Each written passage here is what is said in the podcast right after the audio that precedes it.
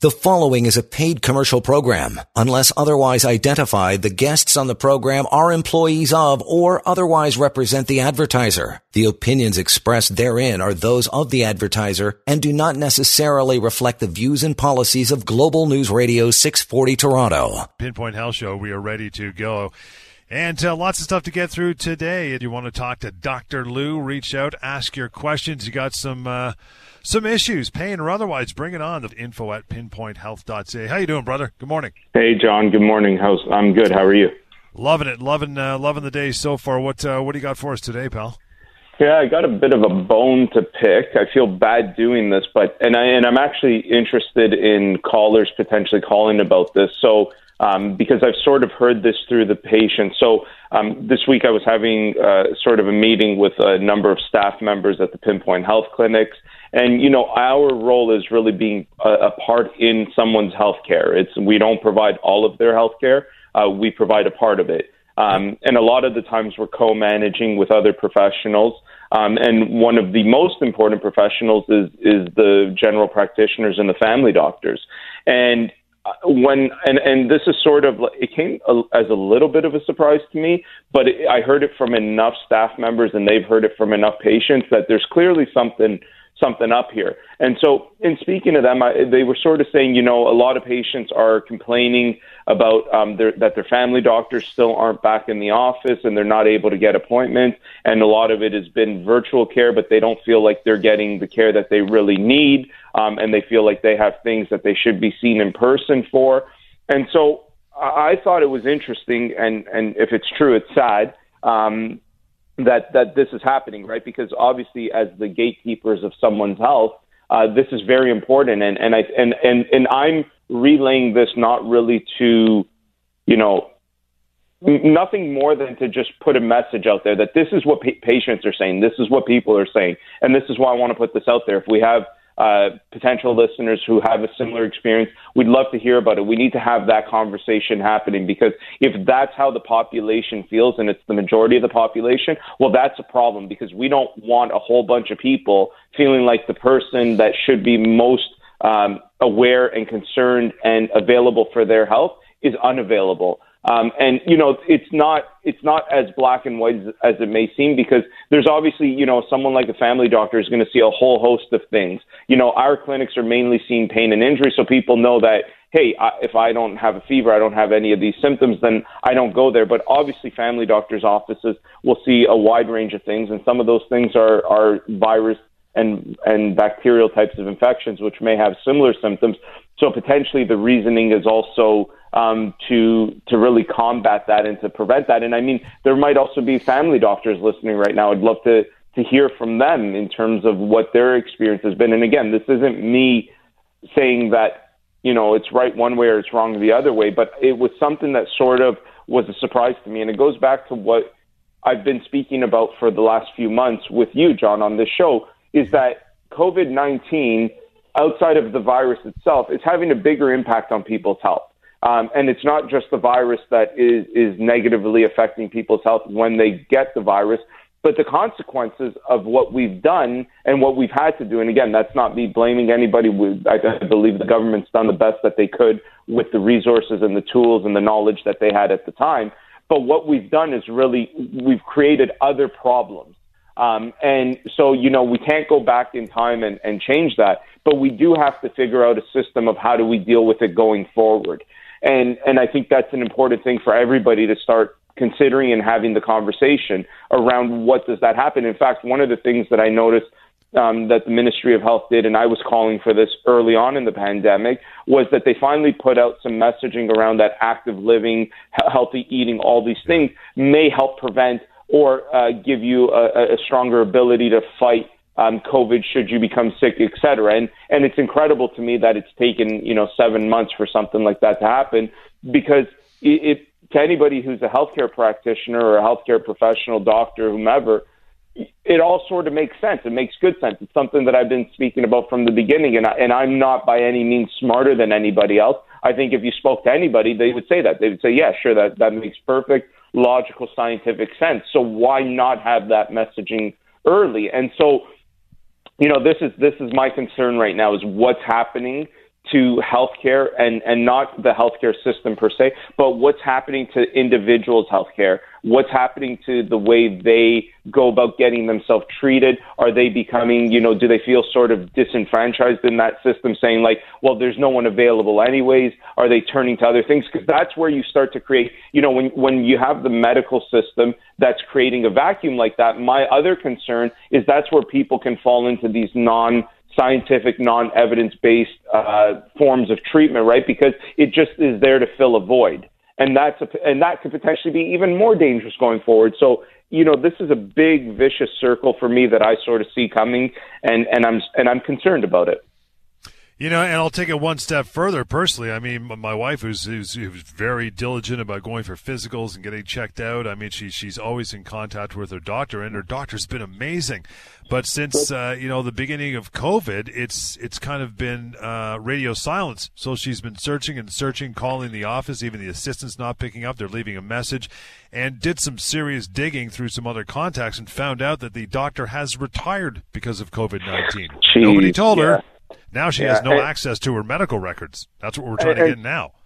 Well, she'll get them eventually, but so this is exactly my point, right? Like now you're, I, and I hadn't spoken to you about this either, so I didn't even know that you had a personal story like that. Like that's crazy. You know yes. what I mean? Like, like when I hear that, to me, that's just absolutely crazy. We we're leaving people without their primary healthcare providers, and you know, again, I get it. If you know, there's there's an infrastructure way to do this. When we had to shut down during COVID at the Pinpoint Health clinics, we still had administrative support. We still had people ready to talk to you. So if you called you know, you were going to get an answer to the phone call uh, or the email or whatever it was. If you really needed to speak to someone, we were going to make sure you spoke to someone. If it was absolutely urgent and we needed to get you in the clinic, we were even going to go that far because we were listed as a as an emergency type of service. But obviously, we did our best to minimize those things, and that's where those things become minimized from an infrastructure and operations standpoint. And when I hear things like you're saying there, John, never mind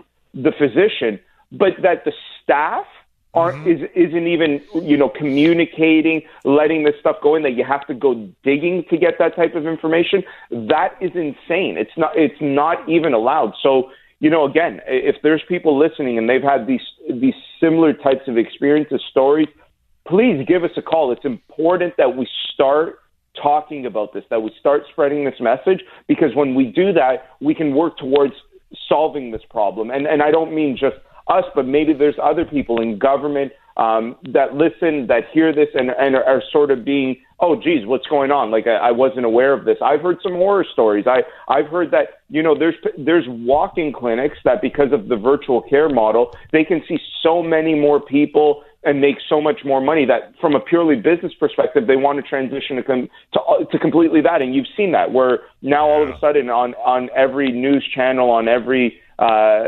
advertisement, there's a new virtual clinic. Like, hey, virtual care is great and it has its place, but I don't think it can fully replace an in-person contact visit when you need to see a patient. So I think a hybrid model might might work very well. But I don't think that this should just be pure, based purely on business, right? Like you can't just say, well, the profits are greater because we minimize our overhead. That's the wrong way to deal with people's health care info at pinpointhealth.ca and of course the long form podcast series the Lou Down is for you to watch anytime as well. We'll return to it. Pinpoint Health Show right here, Global News Radio. You are listening to a paid commercial program. Unless otherwise identified, the guests on the program are employees of or otherwise represent the advertiser. The opinions expressed therein are those of the advertiser and do not necessarily reflect the views and policies of Global News Radio 640 Toronto. Welcome back to the show, Pinpoint Health Show, pinpointhealth.ca, the website. You can book an appointment on the top right. You can reach out to Dr. Lou anytime, 1 55 Dr. Lou. And the Lou Down, the long form podcast series, which is uh, yielding some really cool stuff, man. I'm glad you're still doing that. I know you've got guests, uh, guests rather, of of all walks of life on the show, and it's uh, it's really cool to tune into. If you got some time, you can download it where you get your favorite podcast, right? For sure, yeah. And we just I just put one up that I did with uh, Adam Robles, who works with Raptors Republic. It's a it's a great podcast, um, sort of going into different avenues and and just having interesting conversations. It's, it's been fun. You have uh, pain concerns, health concerns. That's uh, why we do the show here on the morning. Call if uh, not for yourself or a friend or family member. Bring it on. We'd love to talk to you. What else? Uh, where are we going now, pal? Yeah, I mean, so, you know, I think we should really continue the conversation around making sure that during these times, because, you know, what we started with in the first segment, they're talking about that the, you know, on the side of the professional, that they may not be available. I, I also want to, you know, it, you've got to look at both sides all, also. And there's a lot of people. So on the patient side, where people are making their own choice to not go get these things done. And I've had a, we've had a number of people even call this show and and say, you know, well, not right now. I had somebody that called our office uh, from the radio last week, and they were sort of like, well, I don't want to come in until November. Um, or December, and it was like you know we really try to get people in as soon as possible, and I, and and so you know, this also falls onto the patients to make sure that they're not deferring their own health care. It's bad enough that the system in place is doing that for us right now. You don't want to compound it by you also being in the same position and also doing that. Because again, when you're deferring your health, you're just deferring the problems, right? And, and as problems become deferred, they likely will become bigger and can become more serious in that in that period of time. So if there's stuff that you had that you were supposed to get done, you know, most again, most of the clinics that I know of that I can think of are open, they're operating, they have safe procedures. And when I say healthcare, I'm not just talking, I mean, for me, healthcare is is everything. It's your optometrist, it's your dentist, it's your family doctor, it's your rehab place like uh, what we provide, it's your whatever, right? Fill in the bank blank, it doesn't matter. Every place that, most places that I know are doing their best to to really, you know, be operating, uh, do it in a safe way and that's important. And and I don't think people should be deferring their. You know, we I remember actually a few weeks ago, I think it was, we had a caller who was uh, speaking about their mom, and was sort of saying, "Well, I don't want to take her anywhere right now until," and I and I forget what the exact issue was, and I sort of said like that's the wrong approach, yes. right? Like you know, you've got to you've got to stop and consider, okay, how do I get me or my loved one in to see the professional that they need to see because it's important. But how do i do it in a safe way? What what is my responsibility? What is the responsibility that falls onto me in terms of hygiene not touching my own face et cetera et cetera? And let me ask you about what are the policies that the clinic has in place to try to keep me safe. And i think if you do that again the risk is so low that that i don't think that there's a trade off where you'd want to delay. Now, if this is something that's absolutely minor, it's not a big deal, there's no reason for you to go in, yeah, then then obviously you should avoid it. But I, unfortunately, I've heard a lot of people with a lot of things that I don't consider minor, that I consider significant. Unfortunately, I've even heard people that have called that I consider things to be red flags and they're deferring their health care, saying, "Well, I'm not going to get this taken a you know looked at until a few months from now or until things are back to normal." We don't know when that's going to be. Right? right? There's the uh, there's this magical perception where everyone's talking like 2021, right? Like you know, like just because the calendar changes, all of a sudden the problem goes away. It's not. It's not that. The, the, that that doesn't exist. This this is on a spectrum. This is going to take time. It will get better over time, but it's not like you're going to be able to pick a day and say, "Boom, there it is." That's the day that it ended. The same way that you can't pick a day and say, "Boom, there's the day that it, it sort of became." You know, in a way you can because we all know when we shut down, we know the first potential cases of this in Wuhan, China. But my point is, it's been a progression. In the same way it's progressed to where we are right now, it will be a progression the other way as we go through the tail end and get out of it. And you know, you don't want to be putting your health care on hold, um, you know, waiting for this magical point in time that may not exist. And and that's very, very dangerous. I mean, I don't know how else to say it. And and if people are still out there and they're still doing that, I really encourage you, um, again, sort of reflect, figure out what it is you can do on your own to be safe in, and to get in to see somebody and, and make sure and, and you know do your due diligence to find out what is the clinic doing to ensure your safety. And most clinics, I know Pinpoint Health. If you visit pinpointhealth.ca, we have a whole section right at the top that will show you the extent of the protocols that we're going through and that we're following. So, uh, I mean, and again, I would imagine that most places are doing that. So, you know, try to try to be reasonable about this and and and don't just live in absolute fear and not do anything because again, the consequences outside of the virus uh, from a health perspective might be worse than the virus itself potentially, uh, depending on the, the individual's case. Yeah, in, in, in most most of I say most I, I, want to say all, but you can't say all definitively. But most of the clinics and, and offices I've been to, I mean, I, yesterday I was at my eye surgeon because I, I, had to have a checkup. And you walk in, there's lots of social distancing, there's masks being worn, you're even screened on the way in the front door of the building, and I was totally at ease. And it was you know it's something you've got to do. And I think to your point, people have got to really watch out because everyone's got their eyes on that number. They're watching the news every day. But that yeah. doesn't mean, as you said, you should be locking yourself in your basement in pain with health problems because you're too scared to go to a clinic.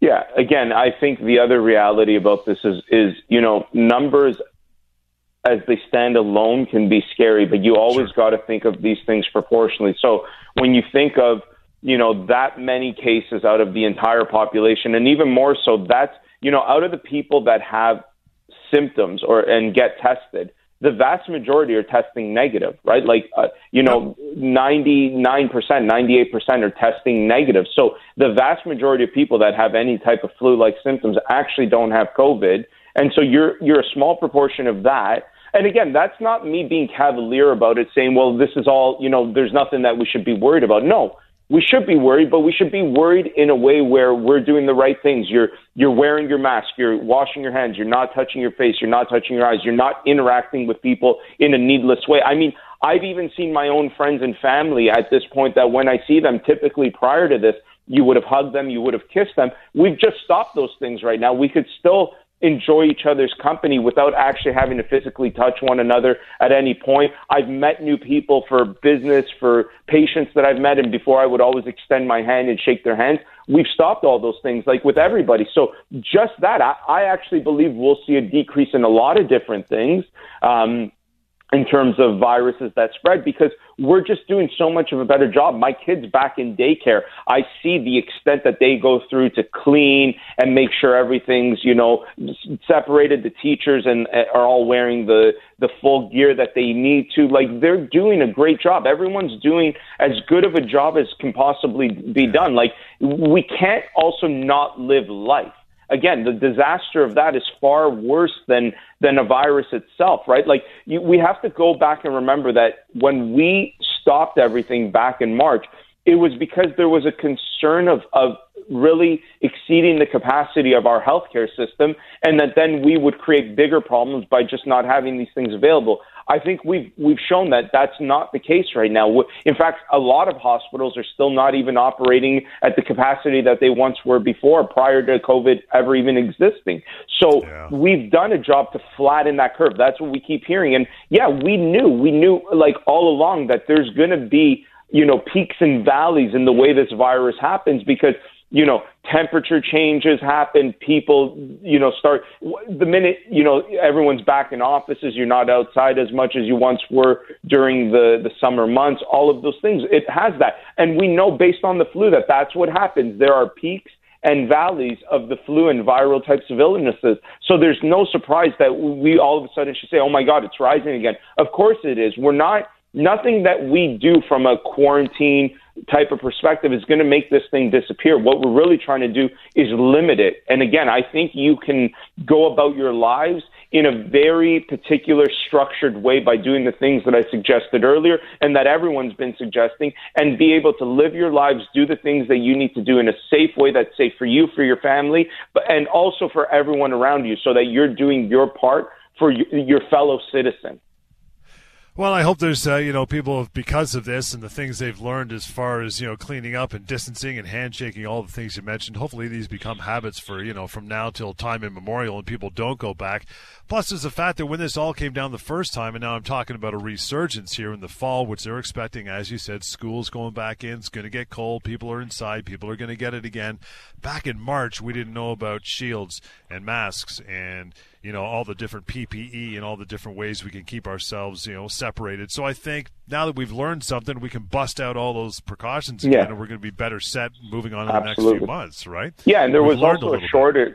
Yeah, and there was also a shortage of all those things, right? Like now the amount of companies that have started to make like I know in terms of for the clinics in terms we always purchase PPE when we would need it for different procedures things like that and you know when that happened you know prices skyrocketed and it was crazy and it was barely available. Never mind when we were willing to almost pay anything uh, to get the stuff that we needed. And and now there's so many different places where you can get that. I mean, I, I go everywhere, and everywhere you go, there's tons of sanitizer everywhere. Um, you know, there's rules like again, we've we've sort of, and I think that was why the shutdown was necessary, so that it gave time for everybody to sort of catch up. But now that yeah. we've sort of caught up, we know what we're dealing with. We can be prepared. We can do different things. Again, you can sort of again go on with your life in a in a structured way that's safe for you, your family, and for everyone around you, your fellow citizens, everything. But again, you know, we're not going to talk about enti- the entire structure of someone's life here. The point is that I think you and I, John, are trying to make here is when it comes to healthcare, you should not be deferring your healthcare, the essential things that you would otherwise be investigating, have done because you know what might seem like a little benign problem that you you know in normal times quote unquote you would say okay i'm going to get this checked out just to make sure nowadays if you're saying well i'm not going to get that checked out we know especially when it comes to the most serious things that we deal with that early detection is one of the most important things to a good outcome, to a good prognosis. So why would you want to delay early detection? I mean, we used to hear about this all the time. Every commercial was about early detection, early detection. So if we already have a system that's that's delaying that right now, why are you as an individual going to add to that and say, yeah, you know, even though some things are open, I'm still going to keep delaying it? Early detection for everything when it comes to your health is key, and it doesn't matter whether that's a benign problem like an acute sprain of your wrist or something very serious like, you know, getting checked for colon cancer. Early detection is key because then early intervention happens and then your prognosis is often better. Yeah, it's amazing when you mention people the rush on uh, on commodities when this thing first happened, which hopefully we don't see again with the second rise. I mean, hey, think about it. If you got kids at home that you're not going back to school, if you want to teach them math, you can use the 10,000 rolls of toilet paper you stocked up on that you still have in your cellar. Pinpointhealth.ca. It's the Pinpoint Health Show. It's right here, Global News Radio. You are listening to a paid commercial program. Unless otherwise identified, the guests on the program are employees of or otherwise represent the advertiser. The opinions expressed therein are those of the advertiser and do not necessarily reflect the views and policies of Global News Radio 640 Toronto. And welcome back to the Pinpoint Health Show. Info at pinpointhealth.ca. And a reminder, it's very cool. The Lou Down, the long form podcast series with Dr. Lou as well. There you go, pal. Thanks, buddy. Yeah, I mean, it'd be great to, you know, my favorite part of the show is is the calls, and this always sort of happens at the the beginning of September, where the the airwaves are a little dead. I guess people are getting sort of back into the swing of uh, oh, yeah. of things, but you know, obviously, and and maybe sort of everybody's sick of the COVID conversation too, uh, which I don't blame everybody. Uh, you know, but here's your opportunity, going back to deferring your health here's your opportunity to call, speak to me. You know, you might have something going on, just looking for a little bit of guidance.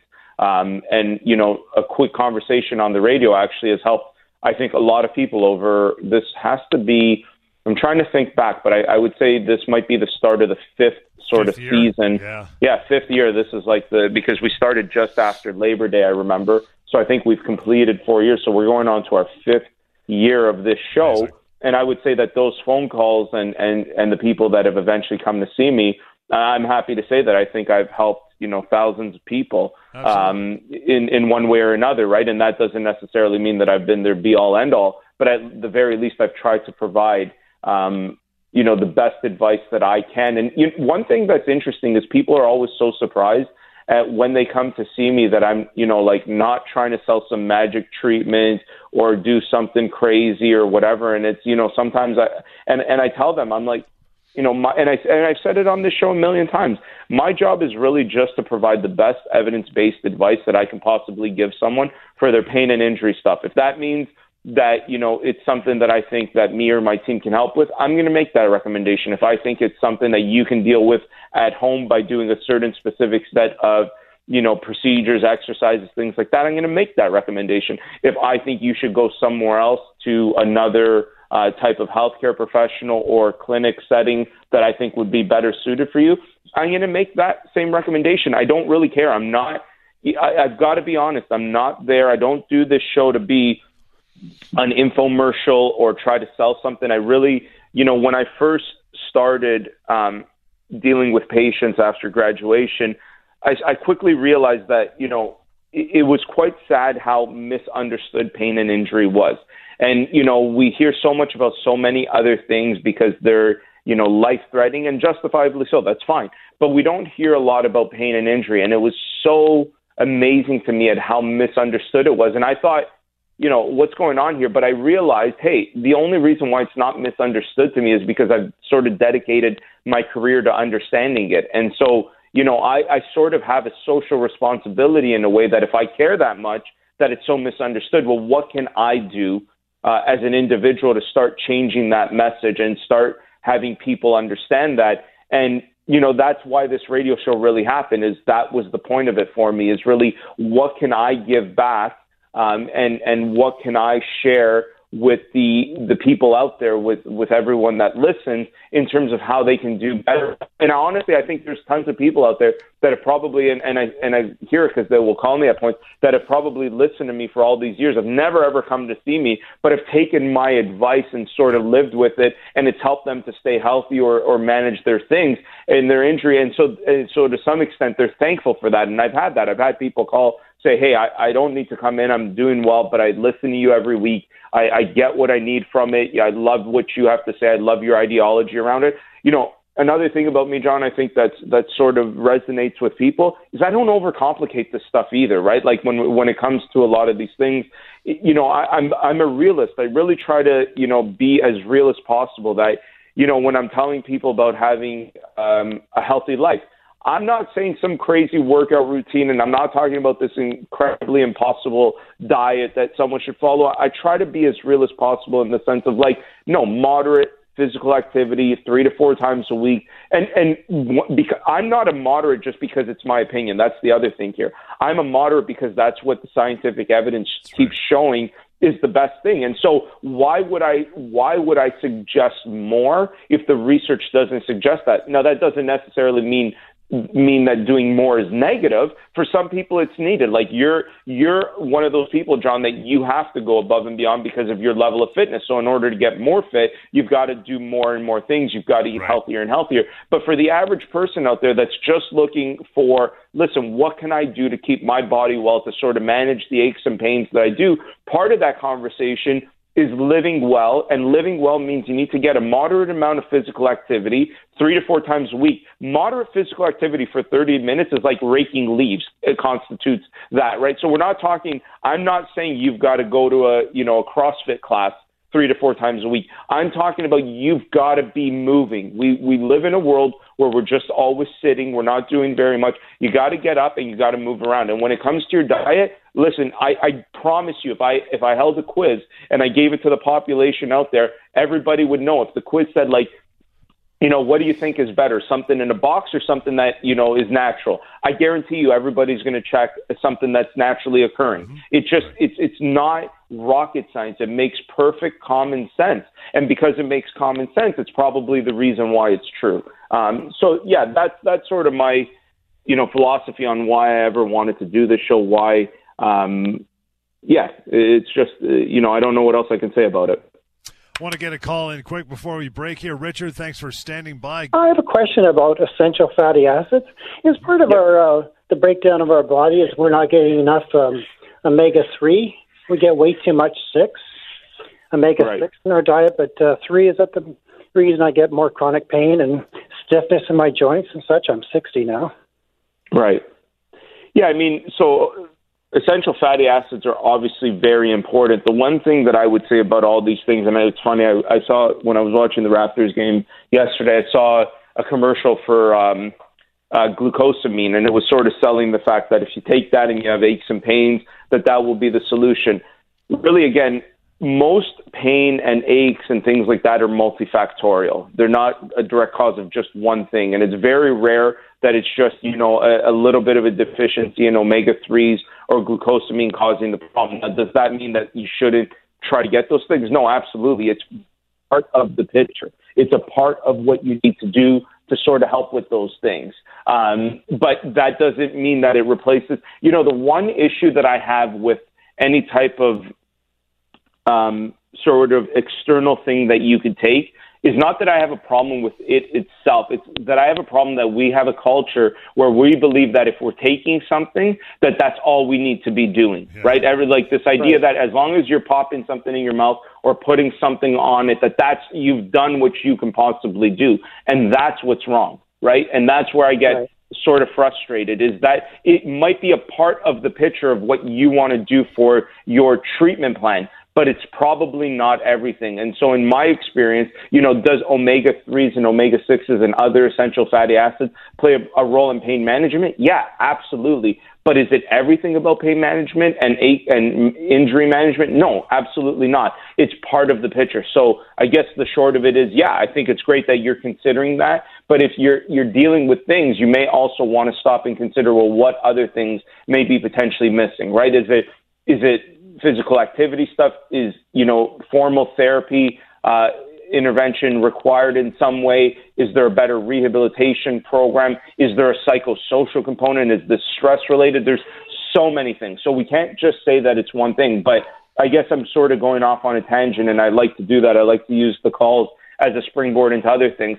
Omega 3s are definitely part of the picture, yes, and, and it's a great thing that you're thinking of. But just uh, my my caution uh, for everybody out there is don't be fooled into believing that any one thing is the solution for a problem as big as pain and injury. Richard, appreciate the call. You want to have a bit of a further conversation with Dr. Lou, please do. You can reach out info at pinpointhealth.ca and 1 855 Dr. Lou. Pinpoint Health Show, Global News Radio. You are listening to a paid commercial program. Unless otherwise identified, the guests on the program are employees of or otherwise represent the advertiser. The opinions expressed therein are those of the advertiser and do not necessarily reflect the views and policies of Global News Radio 640 Toronto. And welcome back. Pinpoint Health Show. Info at pinpointhealth.ca to call Dr. Lou at the practice and uh, set up an assessment or appointment. 1 55 Dr. Lou. And the Lou Down is the long form podcast series, which you can get where you catch uh, most of your favorite podcasts. Have a look and listen to those anytime. I think I talked to you earlier this week about uh, my wife, and she's got this nagging back pain, and I'm getting her eventually to book an appointment to come see you or Adrian, a member of your team. It's got to happen this week because school just started yeah. at the college, so she's busy. But it's so funny sitting around with her with her family and her sisters and stuff, and we talk about this all the time. Everyone's like, "Oh yeah, it's sciatica." It's like sciatica. I'm like, sciatica is not a diagnosis, people. it's tough getting people to change their minds when it comes to stuff they hear. You know what I mean? Yeah, and it's like it's the most common thing. So everybody, you know, you constantly hear that. That's just the number one thing that's thrown out there. And you know, in, it, it's yeah, you're absolutely right. I don't see it as a diagnosis because the diagnosis, it's part of the diagnosis. It's it's a really good clinical sign potentially. But you know, the other thing here is everybody assumes that if they have some type of leg pain, that it's irritation of the sciatic nerve. That's not always the case referral pain as an example that could be a result of what's called sclerotogenous referral. So referral pain through the it's sort of difficult to explain without getting into to too much scientific stuff here, but it's not a true sciatic nerve pain. Um, and so, you know, that that's the other dangerous thing is the assumption that everybody knows what everybody is just because or what it is just because it's the most common thing and it's the thing that's talked about the most. And yeah. with low back pain, that's the constant thing. I mean, you could pick a hundred people right now and say, you know, low back, uh, what's a diagnosis or something that you know that happens there, and most people are going to say, oh, you know, the sciatica. Um, and that's just sort of the catchphrase and, and what really, yeah. you know, resonates with people. No different than if you said foot pain, people say, oh, plantar fasciitis, wrist pain, oh, carpal tunnel syndrome, right? Like that's, that's just what it is because now it's used it's used that often because they are common, right? So sure. so to some extent, it's you know if you've got to go based on just probability and stats, then yeah, it's a safe it's a safe bet. But what I always say is when it comes to your healthcare, do you want to take a chance at just probability, right? Because it's right because something is right, you know, eighty percent of the time. Do you just want to hang your hat on that and say, well, then you know, because that's the stat, then I should just go with that, right? Like, no, you may want to consider, well, hang on, I, I I want to make sure that I'm not that other potential 20% of something else because you know, the problem here is when you have the wrong diagnosis or the wrong clinical impression, you're likely going to have the wrong treatment. And when you have the wrong treatment, worse than potentially not doing anything is you may actually make yourself worse. Um, and that's a very dangerous thing. And so, an, a, a good example of that in considering sciatic issues, okay, because you brought that up and it's a great example, is if you, you know, you can have sciatic nerve irritation from a bunch of different things, but two things that can often happen are say something like a disc problem, like a disc herniation, and then another uh, problem might be something like a lateral stenosis, where the the canal is actually narrowing due to degeneration. Well, the problem in assuming sciatica, and again, when you say sciatica and you talk to most healthcare professionals, and if you said what's the most common cause of it, they'll say a disc herniation. Fine. So if everyone that you see with sciatica you treat with the way you would treat a disc herniation, which most of the time you want to treat with an extension based program, which means you want to offset the spine going into extension. That's fine. But what you also have to realize is what if you have that stenosis patient? And that's the yeah. result of their sciatica. Now, that extension program won't just not do anything to help this person. It's in fact going to make them worse. And that's the problem. And vice versa. If you think something is stenosis and you go treat into a flexion program, Ooh. but really it's a disc herniation, again, you're not just not doing anything to help this person, you are in fact likely making them worse or they're making themselves worse. And this is the problem with Google, right? You know, oh, 60 year old leg pain, uh, back pain, and, you know, stenosis is going to come up. So automatically someone's going to assume, well, I must have stenosis. Well, what if you don't? And what if you follow that advice? And then this is where uh-huh. people then, you know, get to three, four weeks, they're not getting any better. They're getting much worse. They start getting scared because they don't know what's going on. They thought they knew what they were doing. And, you know, all of a sudden things are getting way worse than they originally thought. And again, you, you tell that story to me, and I'm not surprised. I could have told you the outcome if you did that before you ever you ever went down that path because I understand that's why professionals exist. That's why something, you know, chiropractors, which I'm a chiropractor, uh, why we specialize so much in, in, in back pain, because that's how much the extent of the level of knowledge that you need to, to know. And we've just only right there, John, talked about two things in when it comes to low back pain. Like we picked two things at random just because they're common, because I wanted to highlight a point. There's dozens of things right? And if you don't know how to differentially diagnose, which means the ability to consider every option and exclude the ones that are not likely and rule in the ones that are most likely and start narrowing your way, if you don't have all that knowledge to do that and you think you can figure it out for yourself because again, it just seems simple. Well, you know, again, you, you, when you get worse, I, I guess sort of to some extent, I, I usually say don't be surprised. And this is, you know, every time we get callers, that you know will walk us through their whatever they've been feeling, doing, blah blah blah. One of the first things that I always ask is, "Have you seen anybody about this?" And it's incredible how many times people say, "No, I was." You know, I, I was dealing with it myself because I did, you know, my research and blah blah sure. blah. It's like you you've set yourself up for failure. You have yeah. set yourself up for failure if you think that you can do it on your own. That's like, you know, oh, yeah, I'm just going to build a house on my own. Like, you know, I, it's fine. If you think that that's what you're doing. And, and potentially, if you think that way, that goes into the psychosocial aspect of pain.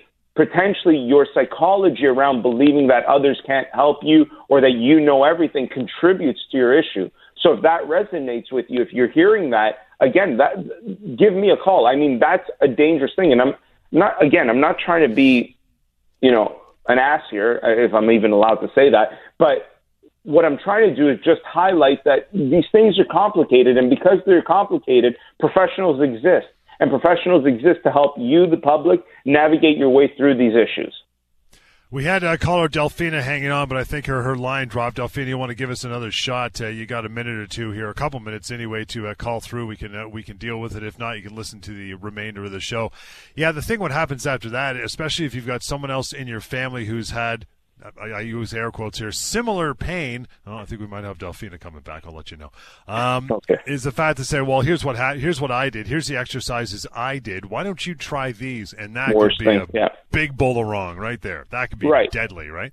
And again, the problem is, is because we treat back pain, that word, as the diagnosis, not realizing that all we're saying is a symptom, right? It would be the equivalent of like, oh, I've got a fever. Well, not every fever is a result of the same thing.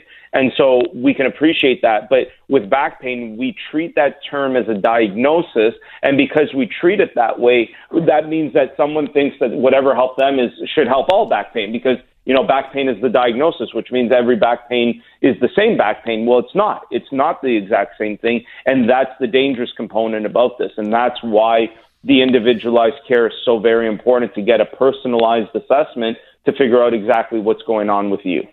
When it comes to back pain or anything else that can be pretty severe and debilitating as far as moving is concerned, in the acute stage, do you recommend just maybe, we don't like bed rest, we hate that term, but bed rest and some medication just to get it down to a point where you can come see someone like you?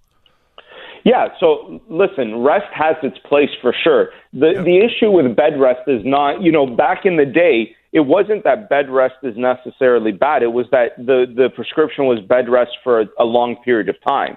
And that's not the right answer. I mean, there are people that throw out their discs and you know whether they want to have bad rest or not they have to because they just can't move and that's in that very acute phase that's where you know this is again understanding where everything plays a role right those initial acute phases that's where you need those drugs that's where you need the meds right to really bring down the inflammation to knock you out a little bit to help things relax and then you can get to a point where it's like, okay, now I can go get some type of manual intervention. So the spectrum of the way healthcare is delivered is very, very important.